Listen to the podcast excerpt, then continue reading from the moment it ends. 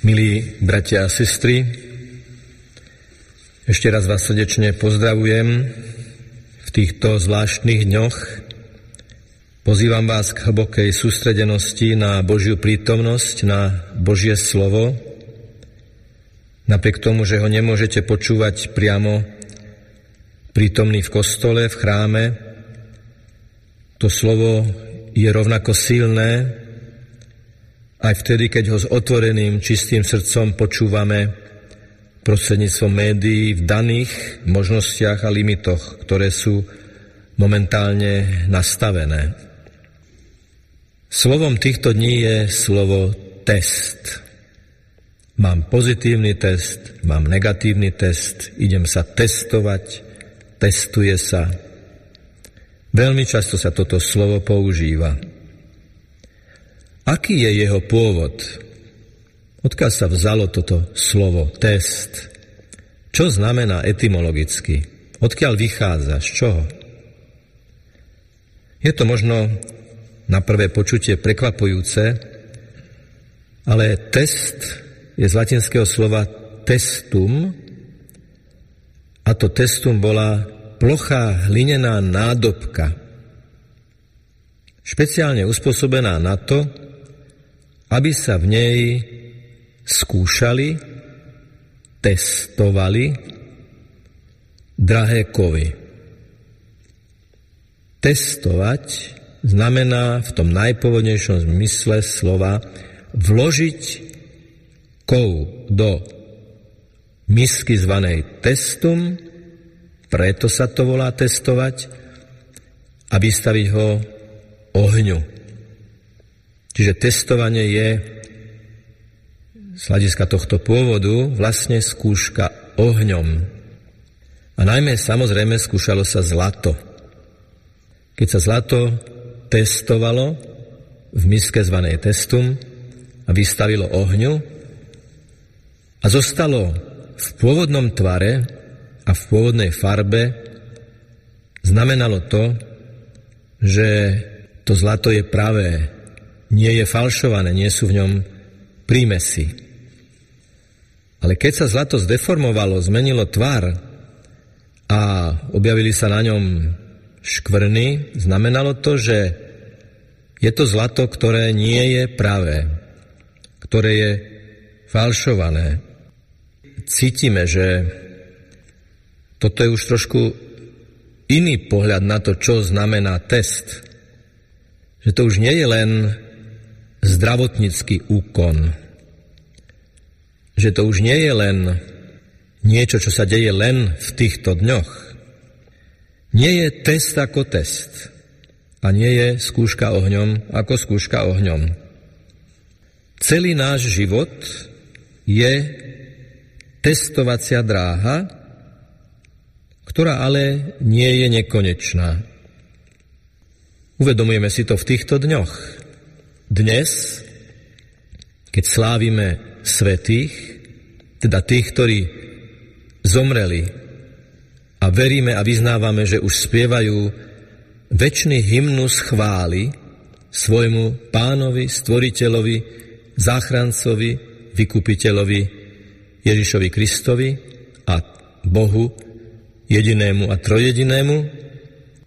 Zajtra by sme za iných okolností a zda na cintorín položiť sviečku na hrob tých, ktorí nás predišli do väčšnosti.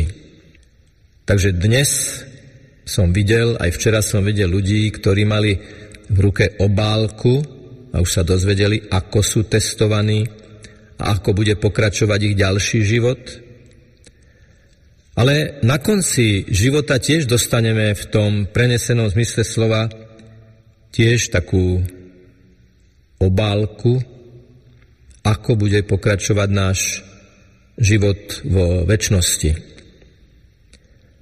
Nad mnohými cintorínmi je takýto nápis, ako odkaz tých, ktorí sú tam pochovaní.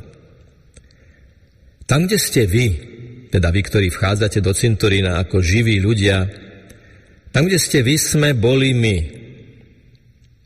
Tam, kde sme my, vy budete. Takýmto spôsobom je vyjadrená myšlienka. Váš život je konečný. Vyjadrujeme to v každom desiatku ruženca, keď viackrát neopakujeme, ale rozímame tie slová, keď prosíme Božiu Matku, pros za nás hriešných, teraz i v hodinu smrti našej. Amen pro za nás, ktorí sme hriešni, aby sme sa stali svetými. Nebojme sa to takto vysloviť. Pro za nás hriešných, aby sme sa stali svetými, pretože kým to teraz sa posúva, má vždy iný obsah, inú náplň, iný dátum, inú hodinu, inú sekundu. Aj teraz, týchto niekoľko minút, ktoré sme už spojení, sme tu spolu, zjednotení okolo Ježiša. Už aj týchto niekoľko minút nás priblížilo k tomu nepohyblivému poslednému momentu nášho života na tejto zemi. Naša testovacia dráha sa skracuje a preto je otázkou, teda ako máme žiť tieto chvíle s pohľadom na väčnosť a na ten posledný Boží test. Keď som sem prichádzal, tak som v aute počúval slovenský rozhlas, teda ten kanál, na ktorom počúvate aj túto svetú omšu. A bol tam rozhovor s otcom arcibiskupom Stanislavom Zvolenským, ktorý v určitom momente vyjadril takúto myšlienku. Ježiš Kristus je nám príkladom toho, ako máme žiť s pohľadom upretým na Boha a na domov, ktorý u ňoho máme. My máme vlastne prejsť tou skúškou ohňa každodenných záležitostí, kríz, rozhodnutí, konfliktov, zmierení vzťahov, zachovávajúci to zlaté jadro v našom srdci. Vediac, že na to sa bude pán pýtať. Na to sa bude pán pýtať. Zlato tvojho srdca, láska tvojho srdca, to zlaté, nefalšované jadro lásky, ktoré v sebe nesieš. Keby som sa vás opýtal, aj seba, v práve prečítaných blahoslavenstvách, ktoré je to, ktoré je východiskom všetkých ostatných, ktoré je to blahoslavenstvo, ktoré je nevyhnutnou podmienkou všetkých ostatných blahoslavenstiev, iste by sme sa zhodli na tom, že ten prísľub uvidieť Boha je top prísľub zo všetkých tých, ktoré tam sú. Oni uvidia Boha. Povedal som, citoval som tú myšlienku. Uvidíme Boha vo väčšnosti, v tej miere, v akej miere tu na zemi sme sa snažili vidieť Boha v každodenných situáciách, stretnutiach, problémoch a krízach. A kto uvidí Boha? Blahoslavený čistého srdca. Čisté srdce je to zlaté jadro, ktoré nesmieme stratiť za žiadnych okolností. Čisté srdce to sú čisté úmysly. Čisté srdce to je očistená láska od všetkých postranných úmyslov. Čisté srdce to je ako to oko v hlave, ktoré si za každú cenu chceme uchrániť. Istý ministranský tábor mal ako súčasť svojho programu aj to, že ministranti mali prejsť určitú vzdialenosť čo najväčšou rýchlosťou so zažatou sviečkou. A tak si chlapci museli nastaviť tú rýchlosť, aby nebola príliš rýchla, že to zhasne ten plameň, ani príliš pomalá, lebo treba prejsť svižne. Je to epizodná možno trošku aj úsmevná záležitosť. Ale keď si pozrieme ľudský život, nie je on tiež takouto skúškou, ohňom, či ten plameň lásky v našom srdci horí alebo zhasol? Či oheň, ktorý skúša to zlaté jadro nášho srdca, či ho nesieme v sebe, aby v ohni našich skúšok bolo vidieť, že zlato našej lásky sa nedeformuje, nemení, nie je falošné, nie je falšované. Je zjavné, bratia a sestry, že všetky ostatné blahoslavenstva závisia od toho, či máme čisté srdce. Veď čo znamená byť chudobný v duchu? Chudobný v duchu to nie je intelektuálna nedostatočnosť. Chudobný v duchu je odpútanosť od všetkého, čo je pominuteľné. Pre nebeské kráľovstvo. Chudobní v duchu, ich je nebeské kráľovstvo, lebo preto to kráľovstvo sú chudobní v duchu a chudobní v duchu sú, pretože majú čisté srdce, očistené srdce od všetkého nánosu, ktorý je balastom, ktorý je nepodstatný. A potom samozrejme očistené srdce od silného ega dokáže plakať.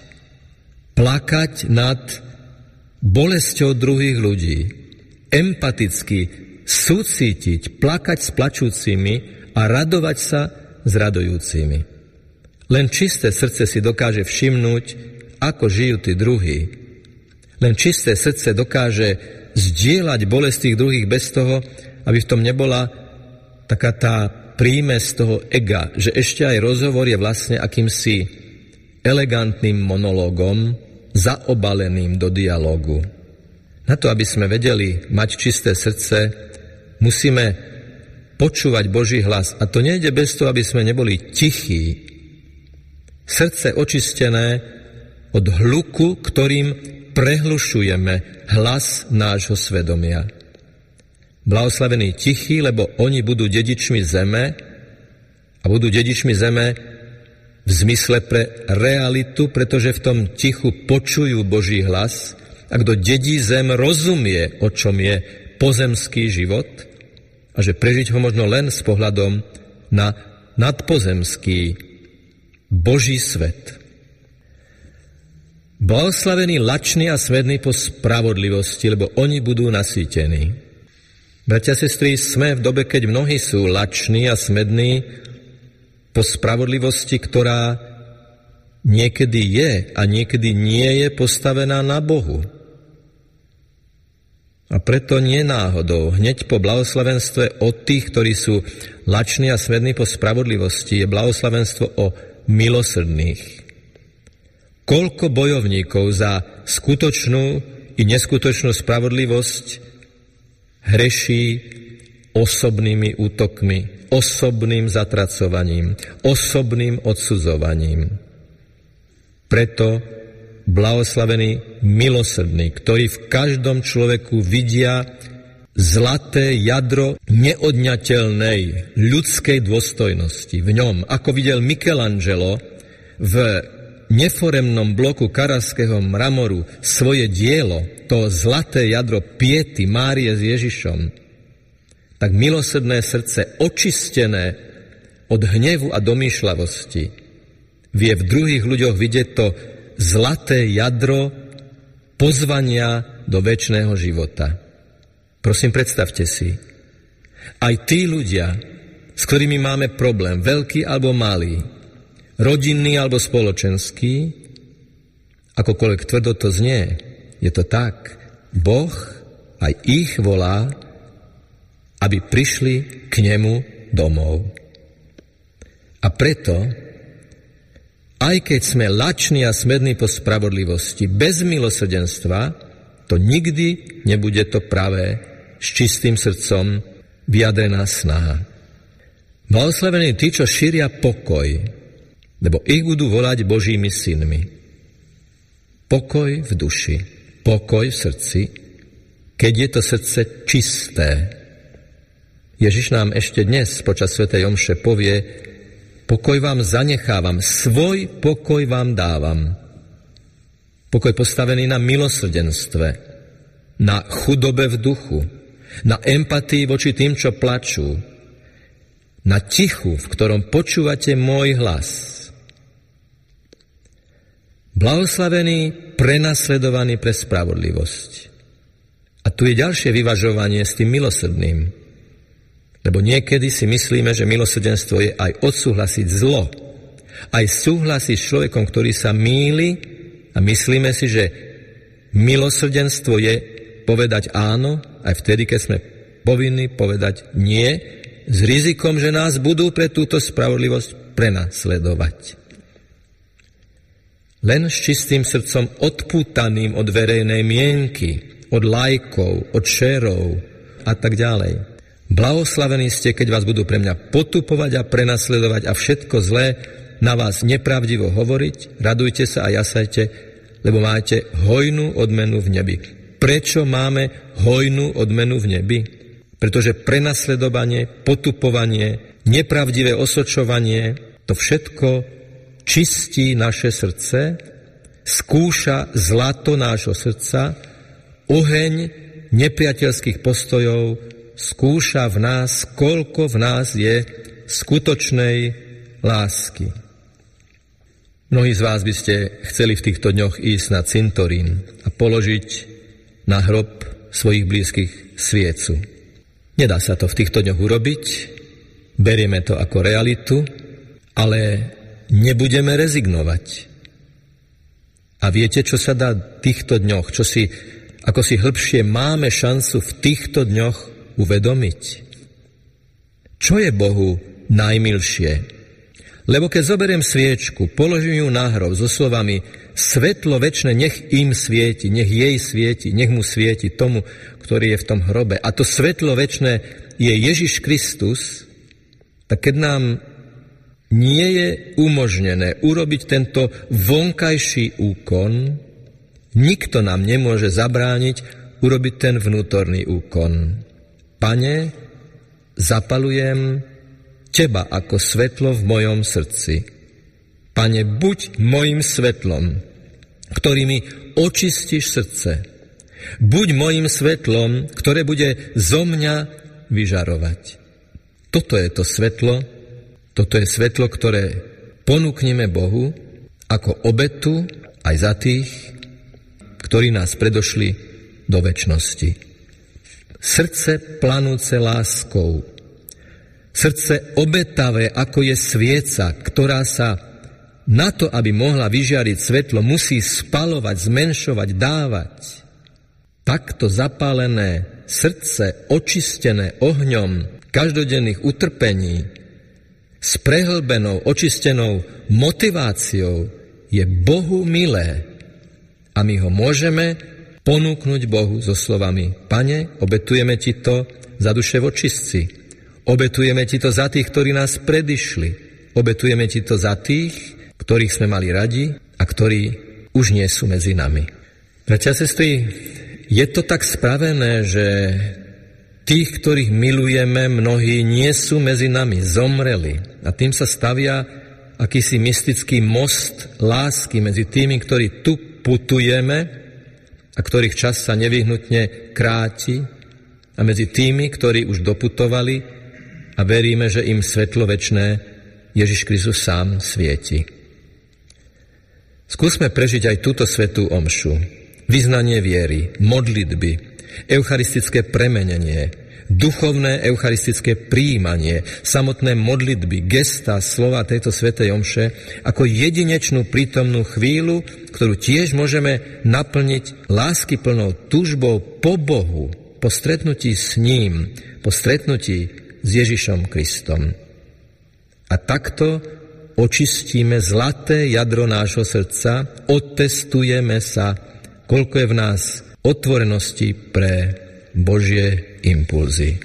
Máme šancu urobiť to hneď, tu a teraz. Tak ju nepremárnime. Nech je pochválený Pán Ježiš Kristus.